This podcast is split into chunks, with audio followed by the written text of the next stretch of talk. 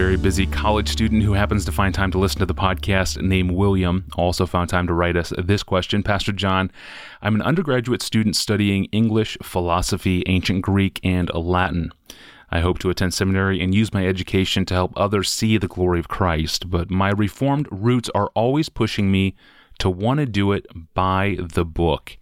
Although God's word is sufficient and inerrant, it does not encompass all knowledge. For example, we do not throw out the law of gravity just because Jesus never explained why apples fall from trees.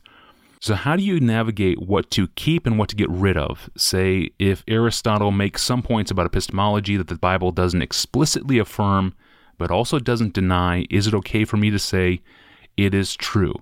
Pastor John, what would you say to William?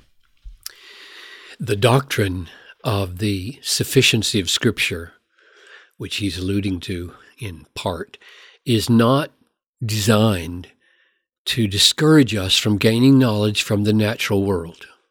That doesn't, knowledge that doesn't come through the Bible. It's uh, it just you're coming from observation. It's not designed to discourage us from getting that kind of knowledge. Rather, the doctrine is designed to protect us from seeking or receiving more supernatural knowledge more supernatural revelation. In other words, God's word to us in Scripture does not need to be supplemented by more words of God from anyone claiming to be God. The point is that the, the Scriptures are sufficient revelation from God to accomplish what the revelation was designed to do and does not need to be supplemented by any more revelation. So Jude uh, in his book, in, near the end of the New Testament, says, I found it necessary to write appealing to you to contend for the faith that was once for all delivered to the saints. There is a finality about God's revelatory word through Jesus Christ and his apostles. There, there is a once for all deposit of truth. There's a completed whole counsel of God. There's a faith once for all delivered. And the doctrine of the sufficiency of Scripture is meant to safeguard the completeness of that revelation. It never was designed to prevent or discourage the use of our minds and our eyes and ears and hands to investigate God's world and discover how it works so that we can put it to best use for the good of mankind. In fact, the Bible itself explicitly commands us to learn from other sources besides the Bible. And the book of Proverbs is probably the best known for this, like this simple statement Proverbs 6 6 Go to the ant, O sluggard, consider her ways, consider her ways, and be wise. In other words, get out there, find an ant hill, and watch those critters and learn something about diligence in the summer so you don't starve in the winter. This is just a simple illustration of how the ant is, is an aspect of God's general revelation, not special or supernatural revelation.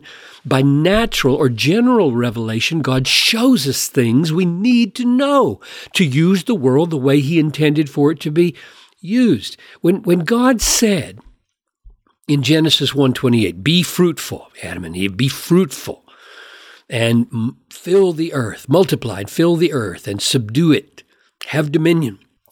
He knew that Adam and Eve would need to figure out the specifics of sexual intercourse. Like, are you going to multiply? Well, and he knew that in order to subdue and have dominion over nature, they would need to observe the natural world, draw inferences from it, formulate plans, how to make the best use of it for the good of mankind most most of that knowledge will come from outside the Bible. Jesus, in fact, talks about people getting that knowledge. If you're a sailor and you see that it's red in the morning, sailor's warning. If you see it's red in the at the night, sailor's delight. He he told the Pharisees, look, you can judge the the world well. Why don't you judge the spiritual world as well as you do the external world? So William's question then becomes, rightly, um, when you read Aristotle or any philosopher or historian or mathematician or scientist or novelist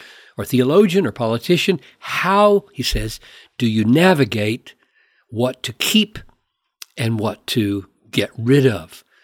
And I think the best way I could answer that, um, even though it's a very complicated issue if you come at it from every angle, I think you can boil it down to a, a principle. And the best way for me to get at that principle would be to quote the affirmation of faith that we produced at uh, Bethlehem Baptist Church over the years that I was there, and then uh, Bethlehem College and Seminary is based on this affirmation of faith. The church still is based on it. Desiring God uh, is is based on it. And here are the first two paragraphs. They're short of that affirmation of faith, and the second one addresses William's question directly. It goes like this We believe that the Bible, consisting of the 66 books of the Old and New Testaments, is the infallible Word of God, verbally inspired by God and without error in the original manuscripts. Paragraph 2. We believe that God's intentions revealed in the Bible are the supreme and final authority in testing all claims about what is true and what is right. In matters not addressed by the Bible, what is true and right is assessed by criteria consistent with the teachings of Scripture. Let me say that last sentence again, because that's, that's it. In matters not addressed by the Bible, what is true and right. So you get the epistemological issues of truth and you get the ethical issues of what's right and wrong. Those issues are, are, are assessed, whether it's from Aristotle or whoever, assessed by criteria consistent with the teachings of Scripture. So the practical effect of such a principle is to say to William, as he studies English, philosophy, ancient Greek, Latin, very busy guy. Yes. Um, yes. Saturate your mind. This is for all of us now. But he asked, saturate your mind with the wide and deep truth and wisdom of Scripture so that you are equipped at every level of encounter with knowledge to discern how the principles of Scripture and the truth of Scripture guide you in assessing what you are seeing. Keep yourself in a, in a community of believers where other minds also, besides your own, provide guidance and ballast so that you're not alone in this process of assessment so good. There is such a huge opportunity for Christians to do education with a conscious theology. Thank you, Pastor John. And thank you, William, for taking time to send in your question and for wrestling with this topic. Well, the weekend is here and we're going to break, but feel free to take some time to find out more about this podcast or to find our most recent episodes or even our most popular episodes by going to our online home at desiringgod.org forward slash ask Pastor John look for the little button that says popular. You'll find the most played episodes of all time.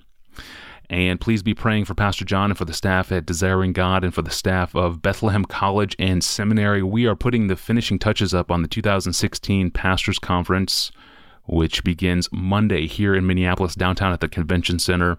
Uh, as many of you know, conferences require a lot of prep and a lot of labor and a lot of last minute details and of course, an army of volunteers to pull off. And so we do covet your prayers for us. And I'll have details on the conference next time. I'm your host, Tony Reinke. Thanks for listening to the Ask Pastor John podcast with John Piper. We'll see you on Monday.